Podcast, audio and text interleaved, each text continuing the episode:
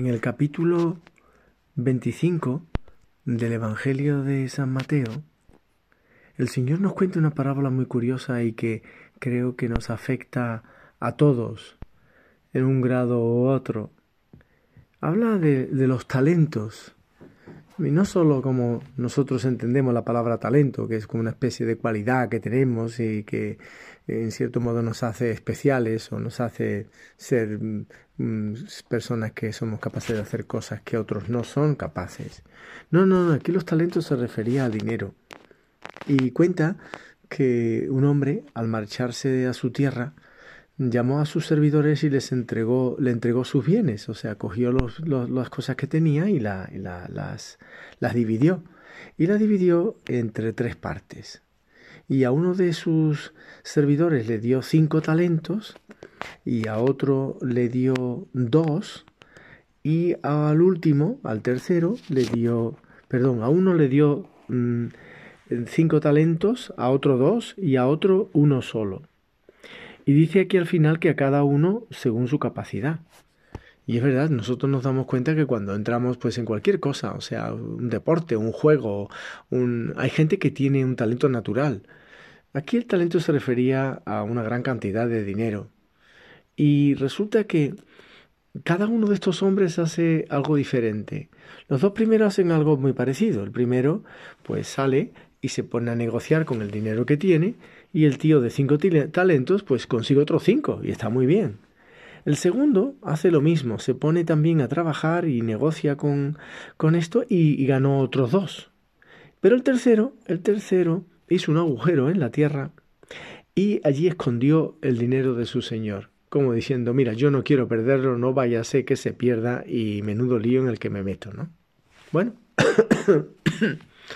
cuando vuelve, el Señor lo que hace es les pide cuentas. Y una vez que le pide cuentas, cuando llega el primero y dice, caray, ha duplicado el número, el, dinero que yo le di. Y fijaos que las palabras que usa el Señor son, eh, son muy, son de una alabanza muy buena. Dice, muy bien, siervo bueno y fiel. Como has sido fiel en lo poco, yo te confiaré lo mucho. Entra en la alegría de tu Señor. Hombre, esto se refiere a, que primero mm, le da alegría y gozo al, dueño de ese siervo y eh, se ha dado cuenta que ha sido fiel en lo poco, no era tan poco, pero bueno, ha sido fiel y el tío ha duplicado aquella, aquel dinero y entonces le dice una, una expresión que se utiliza en la iglesia para el cielo, siervo bueno y fiel. Esos son los que, y dice además, entra en la alegría de tu Señor. Eso sí que está claro. Bueno, ahí tenemos eh, que ahora cuando al otro, y aunque es la tiene mucho menos, porque uno tiene 5 y ha conseguido 10 y el otro tiene 2 y ha conseguido 4, o sea, de 10 a 4 hay una diferencia grande. Y sin embargo, fijaos, las palabras del Señor a este segundo siervo es exactamente igual. Señor, dos talentos me entregaste, mira, he ganado otros dos. Y diré respondió, muy bien, siervo bueno y fiel, como has sido fiel en lo poco, yo te confiaré en lo mucho. Entra la alegría de mi Señor. Con lo cual esto es interesante. No es importante la cantidad. Es importante el amor con, el que, trabajamos y con el que procuramos hacer un esfuerzo para ganar más de lo que, de lo que nos habían dado. Y sin embargo, cuando llega el tercero, wow, empieza a, en primer lugar lo que hace es dar excusa, fijaos la excusa que da y dice el tío, se pone, parece, parece un abogado, porque se pone el tío a decir, Señor, sé que eres hombre duro, que cosechas donde no sembraste y recoges donde no esparciste, por eso tuve miedo, fui y escondí tu talento en la tierra, aquí tienes lo tuyo, como diciendo, esto es como Poncio Pilato, yo me lavo las manos, yo, tú me diste esto y yo te lo devuelvo, no he perdido lo que me diste, así que lo he hecho bastante bien, ahí te quedas. Y la respuesta del, del, Señor es una respuesta dura, porque fijaos lo que le dice el Señor. Le dice, su amo le respondió, siervo malo y perezoso. Los otros eran bueno y fiel, y este es malo y perezoso. ¿Sabías que cosecho donde no he sembrado y que recojo donde no he esparcido? Por eso mismo debías haber dado tu dinero a los banqueros y así al venir yo hubiera recibido lo mío con intereses. Por lo tanto, quitadle el talento y dádselo al que tiene los diez.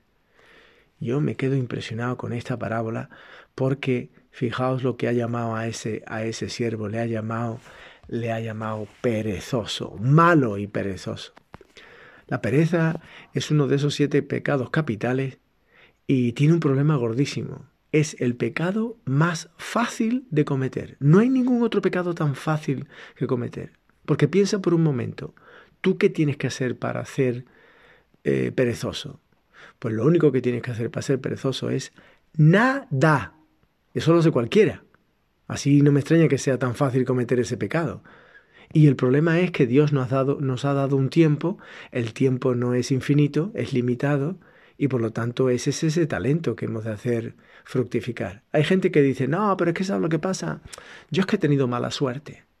Y me parece que eso es una falsa excusa. Porque mirad, la buena suerte es una combinación de dos cosas muy importantes. Es la combinación de la preparación con la oportunidad. Es decir, a veces en nuestra vida aparecen oportunidades, pero si tú no has hecho un esfuerzo para estar preparado, para muchas, muchas, muchas personas, llega esa oportunidad y como resulta que no están preparados, no son capaces de coger ese autobús, de coger ese tren de montarse y de llegar a donde otros no llegan. Os pongo un ejemplo de una, de una anécdota que yo he usado muchas veces porque me ha hecho mucho bien. Se llama Mark Speed. Mark Speed fue un gran nadador que en unas Olimpiadas perdió, perdió lo que eh, fue en México. Creyó que iba a, ganar muchas, muchas medallas, pero no ganó nada más que una de bronce o una de plata. Durante cuatro años luchó y se preparó para las Olimpiadas de Múnich. Y en Múnich, cuando llegó, aparte de ir con un bigote y con las piernas sin afeitar, cosa que no hace ninguno de los nadadores, resulta que ganó siete medallas de oro, de las cuales varias de ellas fueron récord del mundo. ¿Por qué? Porque la oportunidad se unió con la preparación de esos cuatro años. Imítalo y ten en cuenta que tú también tendrás mucha suerte.